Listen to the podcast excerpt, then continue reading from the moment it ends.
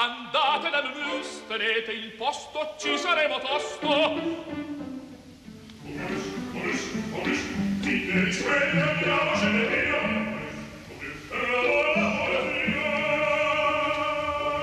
Momus, il caffè dell'opera.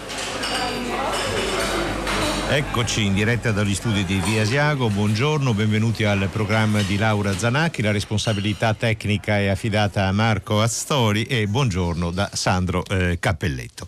Qualche giorno fa, durante il festival Lucca Classica, è avvenuta una conversazione tra un giovane rapper eh, che ha avuto un grande successo con un suo rap La fine del mondo, si chiama Anastasio, e il Cardinal Ravasi.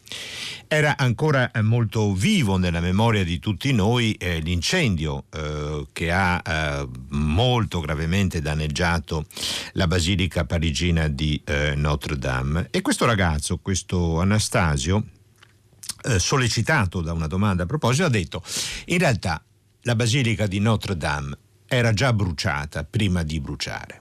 E ma che cosa vuoi dire? gli è stato chiesto. Sì, era già bruciata nella sua spiritualità perché ormai i luoghi di culto sono diventati delle attrazioni turistiche. Hanno perso quasi totalmente la loro funzione appunto di luogo di raccoglimento, di celebrazione e per chi crede in una religione di appunto di eh, preghiera e di culto. Il cardinale Ravasi ha ribattuto così, ha detto hai ragione, pensa che ogni giorno vengono a visitare la Cappella Sistina 20.000 fedeli, 20.000 turisti. Questi 20.000 turisti, come vuoi che possano percepire la sacralità della Sistina, che è il luogo dove i cardinali si riuniscono per eleggere il Papa, dove votano per eleggere il nuovo Papa. Questi 20.000 turisti non guardano nemmeno più gli affreschi di Michelangelo, si limitano a fotografarli.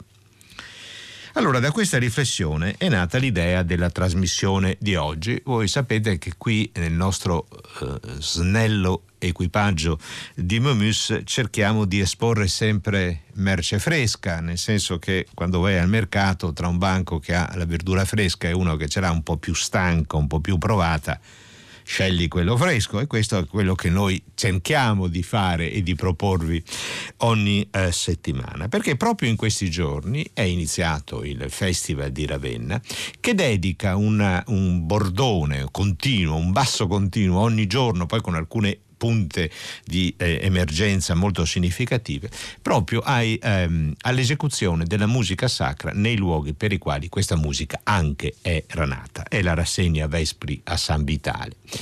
Questa sera per i Vespri a San Vitale è una rassegna che ogni giorno attorno alle 19, la domenica alle 10.30, ricorda che il rapporto tra l'architettura delle chiese, delle basiliche e Ravenna, diciamo, ha il problema semmai di, di averne troppe, di doverle mantenere bene e efficienti tutte tra le tante meravigliose basiliche bizantine, romaniche che ha, eh, ogni sera alle 19 c'è un concerto che ricorda come questa architettura, l'architettura sacra, sia nata pensando che lì c'era la parola, che lì ci sarebbe stato il canto, ricordandosi di quello che disse Sant'Agostino. Chi canta prega due volte. E questa sera il concerto sarà dedicato a un repertorio di Giovanni Pierluigi da Palestrina, interpretato dal gruppo Libera Vox.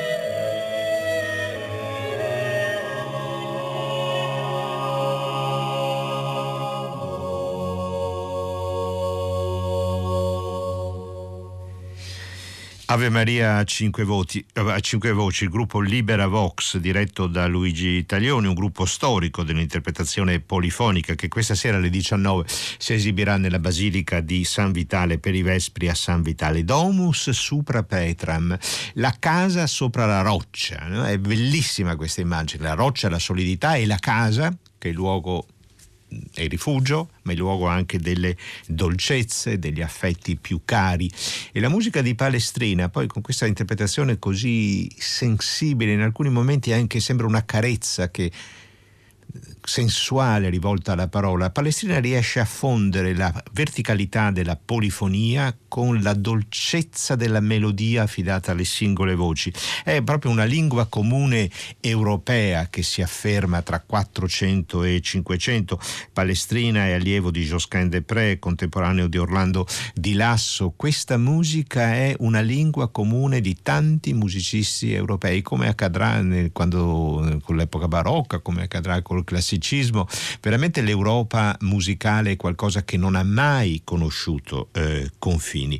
È un repertorio al quale eh, avevamo promesso di dedicarci con maggiore frequenza, anche perché in, in analoghe occasioni qualche tempo fa abbiamo riscontrato una forte attenzione da parte del nostro pubblico. Ed è un repertorio che conosciamo molto poco, che ha una sua nicchia di pubblico che non aspetta altro che ingrandirsi, di avere ulteriori occasioni di conoscenza e di frequentazione con questo eh, repertorio. Recentemente la Fondazione Ugo e Olga Levi di Venezia ha um, pubblicato un, un compact disc Maestri del Cinquecento fra tecnica, devozione e pathos, dando rilievo anche alle musiche di Gioseffo Zarlino. Gioseffo Zarlino è conosciuto attraverso praticamente l'intero Cinquecento, è conosciuto soprattutto come teorico, teorico del contrappunto, un teorico della musica più difficile è ascoltare la sua musica. Vi proponiamo il... Eh, scusate, il eh, Miserere, Misereris Omnium nell'interpretazione dell'ensemble Cenobium vocale diretto da Maria Dal Bianco. un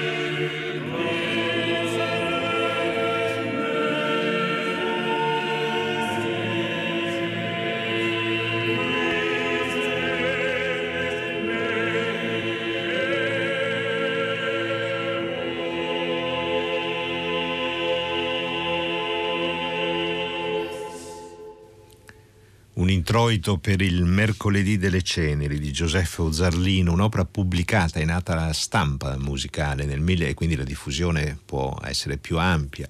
Nel 1566 è incredibile pensare che nello spazio di un paio di generazioni questa musica con la nascita del canto, della mono, la ripresa della monodia, la nascita dell'opera questa musica sarà giudicata vecchia, antiquata. Lo stesso accadrà a Bach dopo la sua morte, i suoi contrappunti saranno giudicati vecchi rispetto allo stile galante che si afferma nella seconda metà del Settecento, salvo poi oggi. Zarlino nasce nel, probabilmente nel 1517 a Chioggia, quindi 500 anni fa, salvo poi riscoprire oggi la pulizia di questa musica, la sua purezza della quale abbiamo così tanto bisogno in un momento in cui la musica ci invade, volenti o nolenti, in qualsiasi ora del giorno e della notte anche.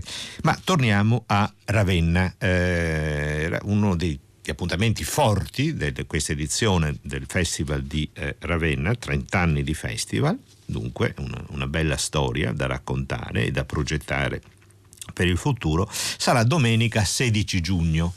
Che cosa succede domenica 16 giugno? Arrivano i Tallis eh, Scholars. I Tallis Scholars sono uno dei gruppi storici al quale va riconosciuto il merito di aver riproposto tra i primi questo repertorio.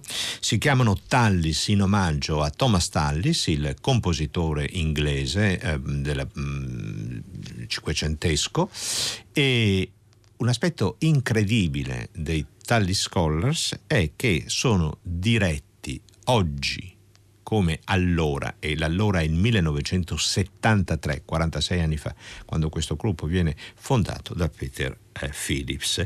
Cominciamo a eh, introdurci un po' alla loro musica.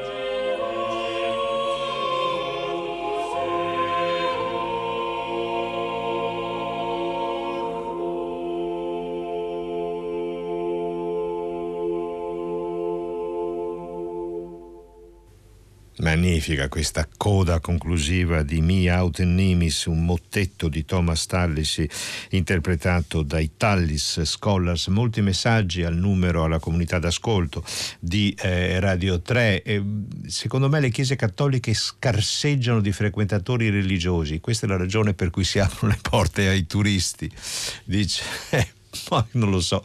Buongiorno a tutti, grazie per questa musica mistica e grande per l'anima. Bellissima questa puntata. Ci chiedono anche chi sono stati gli interpreti, a parte naturalmente i Tallis Scholars. Abbiamo iniziato con un Palestrina Ave Maria interpretato dal gruppo Libera Vox e poi Giuseppe Zarlino Miserere Somnium a sei voci interpretato dal Cenobium Vocale, l'ensemble Cenobium Vocale diretto da Maria Dal Bianco. Laura Zanacchi ha uh, in incontrato, sia pure telefonicamente, Peter Phillips, il direttore eh, dei Tallis Scholar. Siamo molto felici di eh, averlo nostro ospite, è un'autorità assoluta nel campo di questa interpretazione. Ricordo che l'occasione è il loro concerto del 16 giorno, giugno al Festival di Ravenna, Le ore sacre del giorno. La prima domanda che Rilaro Zanacchi ha rivolto al maestro Peter Phillips è perché hanno scelto nel 1973 il, di dedicare la loro attività il loro gruppo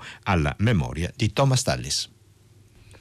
Um, the, I chose the name Tallis, Tallis Scholars because Thomas Tallis is one of England's greatest composers of the Renaissance period. Ho scelto il nome The Tallis Scholars perché Thomas Tallis è uno dei più grandi compositori del Rinascimento e quando abbiamo cominciato nel 1973 non c'erano altri gruppi dedicati a lui. E così ho deciso che avrei dedicato a lui la mia vita e sono molto felice di averlo scelto perché è un compositore meraviglioso da studiare. In questo lungo periodo come si è esteso il vostro repertorio e, ed è cambiato il vostro approccio di interpreti? Yes, that's right. Um, no, I think the sound which I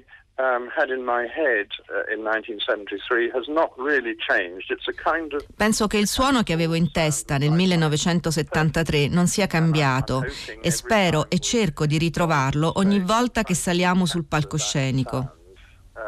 I cantanti hanno fondamentalmente lo stesso tipo di voce, cioè molto forte, chiara, flessibile e non troppo vibrato.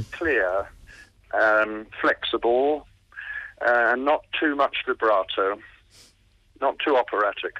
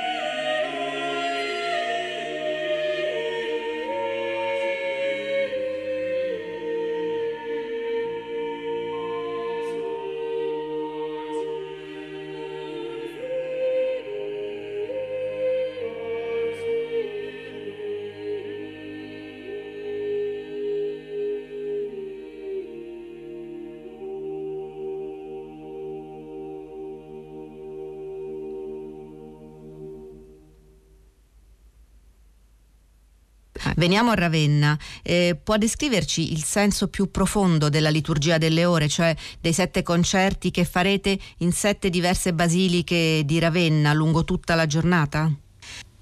That's right. It's a wonderful project. I mean, it, you have to stay awake for rather a long time, but um, you feel at the end of it, you feel tremendously satisfied because È un bellissimo progetto. Bisogna stare svegli per molto tempo, ma alla fine si è molto soddisfatti perché quello che faremo è attraversare la liturgia monastica del periodo rinascimentale e medioevale. Racconteremo un percorso cantando meravigliosi canti gregoriani e meravigliose polifonie basate sui canti gregoriani.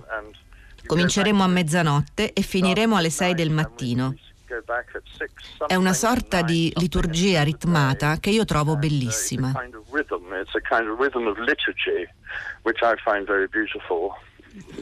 La lingua sarà il latino e come suona il latino? Well, the Latin is, is always a how to pronounce Latin is a is a problem, or it's un, it's really unknown how come pronunciare il latino è un problema perché non si sa come era pronunciato nel Medioevo. Noi abbiamo un metodo inglese per farlo e lo chiamiamo italiano. Basiamo il nostro latino su come voi italiani pronunciate l'italiano e questo diciamo è il nostro modello.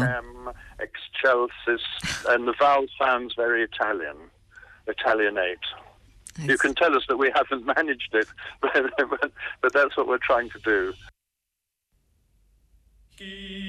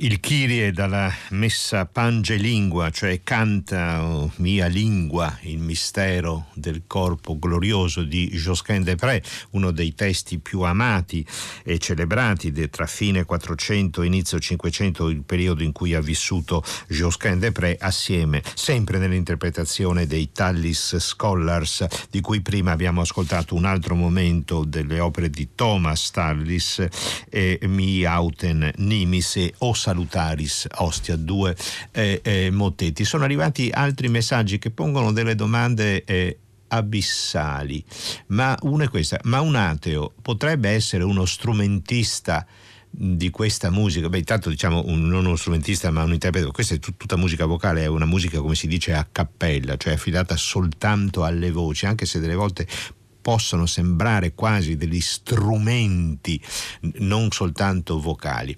La potrebbe eseguire in chiesa un ateo questa musica? Eh, io non so rispondere a questo ascoltatore, intanto provi. Eh, impari a cantare questa polifonia meravigliosa che fa bene comunque, fa bene comunque. E poi eh, e poi questa questione del, sollevata dal rapper Anastasio, le, che le chiese non rappresentano più un luogo di eh, spiritualità, sta suscitando diverse reazioni. Da, eh, da parte del nostro pubblico, ma c'è un ascoltatore che dice molte sono comunque le persone che si raccolgono nelle chiese a pregare, magari al cospetto di opere d'arte meravigliose, cioè non si limitano a visitare le chiese come dei eh, eh, turisti. Eh, completiamo, concludiamo l'intervista a um, Peter Phillips, il fondatore e direttore del gruppo dei Tallis Scholars. Ricordo l'appuntamento del 16 giugno a Ravenna con le ore sacre del giorno. Si comincia a mezzanotte eh, con le letture, poi le laudi, ora prima, l'ora terza, l'ora sesta, l'ora nona, i vespri e la compieta, alternandosi tra le basiliche di Santa Maria Maggiore, San Francesco Francesco, Sant'Agata Maggiore, San Giovanni Evangelista, il Battistero, meraviglioso Battistero neoniano, Sant'Apollinare Nuovo e San Vitale per concludere. La domanda ultima che Laura Zanacchi ha rivolto a Maestro Philips è questa, qual è la differenza? Prendendo spunto proprio da questo concerto, questi sette concerti ravvennati, qual è la differenza fra cantare in una chiesa e cantare in una sala da concerto? Uh, that's a good question. I mean, Siamo appena tornati dal Giappone, dove abbiamo tenuto alcuni concerti, tutti in sale da concerto. C'era sempre tanto pubblico che ci apprezzava, c'era una bellissima atmosfera. Ma ovviamente una chiesa è il posto migliore per questo tipo di musica, perché sei circondato da simboli religiosi e l'atmosfera si crea automaticamente se ti piace. È stato difficile in tutto questo tempo mantenere unito eh, il suo gruppo e mantenere così alta la qualità? Well, it's been a challenge, obviously, um, but it's actually got easier because, well, I suppose we've become better known. È stata una sfida naturalmente, ma è stato facile ed è diventato facile da quando siamo diventati più conosciuti. I giovani cantanti che si uniscono a noi adesso sanno perfettamente cosa facciamo e qual è il nostro suono. E il nostro suono è molto più famoso adesso.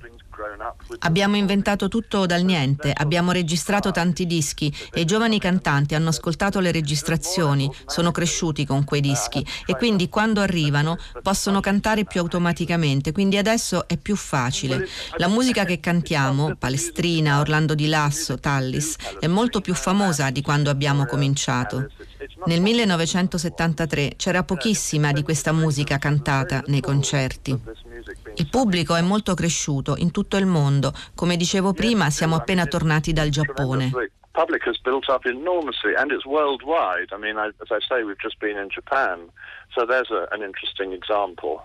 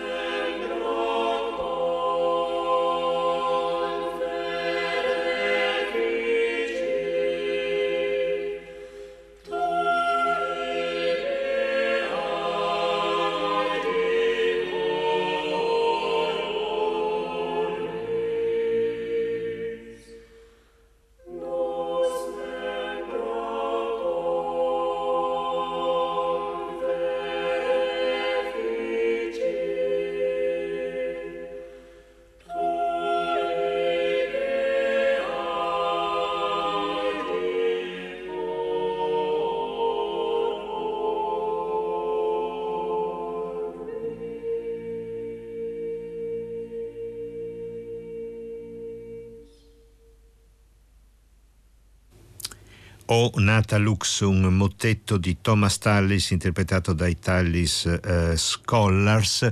E questa questione della spiritualità delle chiese eh, continua a appassionare i nostri ascoltatori. Eh, grazie per questa meravigliosa puntata. Comunque il problema delle chiese invase dai turisti è lo stesso delle grandi navi a Venezia e altre questioni del genere. E invece su, sull'ascoltatore che si domanda se un ateo potrebbe cantare eh, un, un altro signore o signora, non lo so, risponde che bizzarra questione, perché mai un non credente non potrebbe cantare un mottetto o un villassico? Non si vede che cosa osti in verità. Eh, in realtà ha trovato par- le parole giuste che io non, avevo, non, ero riuscito a trovare. Ora siamo collegati con il maestro Angelo Nicastro, buongiorno, direttore artistico buongiorno, del Festival del buongiorno, buongiorno, buongiorno. a tutti i radioascoltatori. Grazie di essere eh, con noi.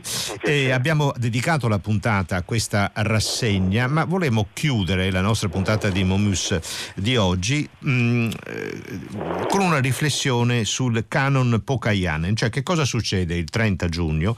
Il coro filarmonico da Camera Estone eseguirà questo canone del pentimento di Arvo Pärt, che è uno, un compositore contemporaneo, diciamo forse il, il creatore, il fondo, comunque un punto di riferimento del repertorio che io definirei neo-spiritualista, perché eh, Nicastro ha voluto voluto eh, riservare questa attenzione anche alla, alla, musica sacra contemporanea all'interno di questo progetto dei Vespri a San Vitale di riportare nei luoghi di culto la musica sacra? Eh, innanzitutto ho ascoltato prima eh, alcune considerazioni anche dei radioascoltatori, brevemente un aneddoto per chiarire questa, secondo me, fasulla ehm, contrapposizione sì. credenti non credenti rispetto al tema del sacro. Eh, un direttore di coro fece una messa nelle nostre liturgie dedicata a Palestrina, una messa di Palestrina, eh, lui notoriamente non credente, alla fine mi disse, beh certo che fate qui è tutta un'altra cosa. e c'ha ragione, come? E allora vedi, questo non si può neanche poi misurare il tipo di, di, di, di, rapporto che ognuno di noi ha col sacro, col mistero e con la fede stessa, anche chi ha fede non è che possa dire a che grado lui sia, eh, che non è una, un fatto di un'adesione intellettuale, è un cammino, un cammino eh, in cui tutti siamo eh, compagni di viaggio e ognuno ha le sue tappe, ma il problema che noi abbiamo voluto porre all'attenzione eh, del nostro pubblico, del nostro ambiente, eh, della Chiesa stessa, è il fatto che c'è un patrimonio straordinario che si sta perdendo e che va recuperato e noi abbiamo dei tesori d'arte straordinari nei quali questo patrimonio è cresciuto, riproporlo all'interno eh, delle basiliche, la musica sacra ma anche quella liturgica appunto ha, dà una dimensione eh, profondissima che non si può misurare ma va sicuramente scoperta. Ecco, questo mm, anche il fatto della musica contemporanea sì. l'abbiamo inserito sia nei Vespri, abbiamo appena inaugurato con questo lavoro dedicato al Degarda von Bingen con su musiche di Francesco Paradisi, testo di eh, Guido Barbieri ma eh, anche nella liturgia, nella giornata della liturgia delle ore c'è il Nunc Dimittis finale della compieta che sarà cantato dai Talis che è di Arvo Pärt, quindi nemmeno loro che sono grandi interpreti del repertorio eh, rinascimentale trascurano queste grandi pagine degli, dei musicisti mm. contemporanei. E secondo lei è sicuramente uno dei più grandi. Certo, ecco, e Nicastro, a suo avviso qual è il motivo principale del grande e duraturo successo di Arvo Pärt? Io credo che ci sia un'autenticità um, che si percepisce e che non si può ehm, dire, spiegare, ma si sente che c'è qualcosa che prende, che conquista, qualcosa di vero, di autentico e che parla, muove lo spirito, commuove. Eh, questo è innegabile, eh, con mezzi anche semplici, apparentemente semplici. Eh, Giusto, apparentemente, apparentemente certo. riesce eh, comunque ad evocare ehm, e a suscitare emozioni, pensieri eh, che eh, sicuramente appartengono alla grande arte. Certo.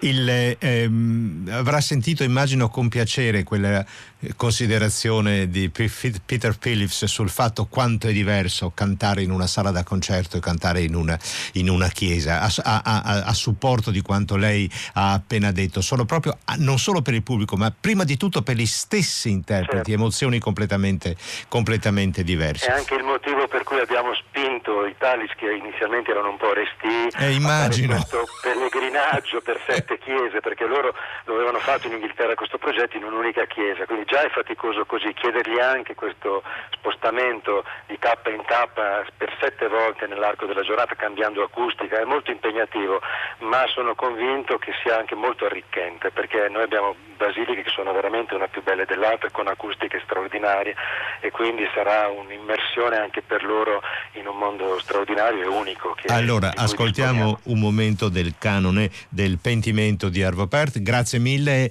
ad Angelo eh, Nicastro, grazie per essere stato eh, con noi e in bocca al lupo per i prossimi numerosissimi appuntamenti del suo festival. A, a presto, a risentirci.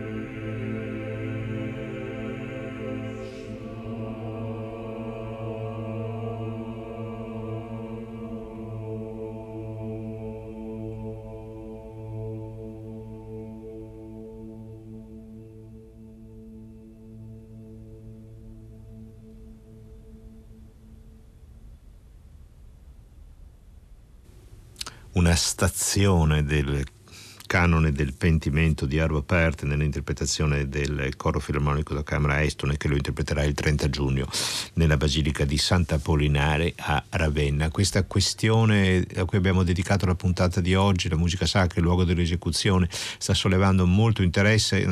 Tut, tutti i messaggi naturalmente li potete trovare sul sito di Radio 3. Sono stata poco fa la Sistina. Selfie, turisti stravaccati, custodi maleducati, ma le mie bambine e tutti hanno alzato la testa e hanno visto, per cui bene. Un altro ascoltatore, grazie per questa musica, vorrebbe la polifonia protestante del Cinquecento. E lo so, il repertorio è meraviglioso e sterminato, vedremo di, di, di dedicarci un pochino più eh, di spazio. È certo che si può cantare musica sacra anche essendo atei, sono del tutto ateo e per dieci anni ho cantato in un coro polifonico in cui gran parte del repertorio era di musica sacra. E eh, belle parole del professor Nicastro, credenti e non, ognuno di noi ha il suo percorso. Apriamo le nostre menti e con questo invito andiamo di corsa in sala da concerto perché si è fatto tardi e ci attende un gigante.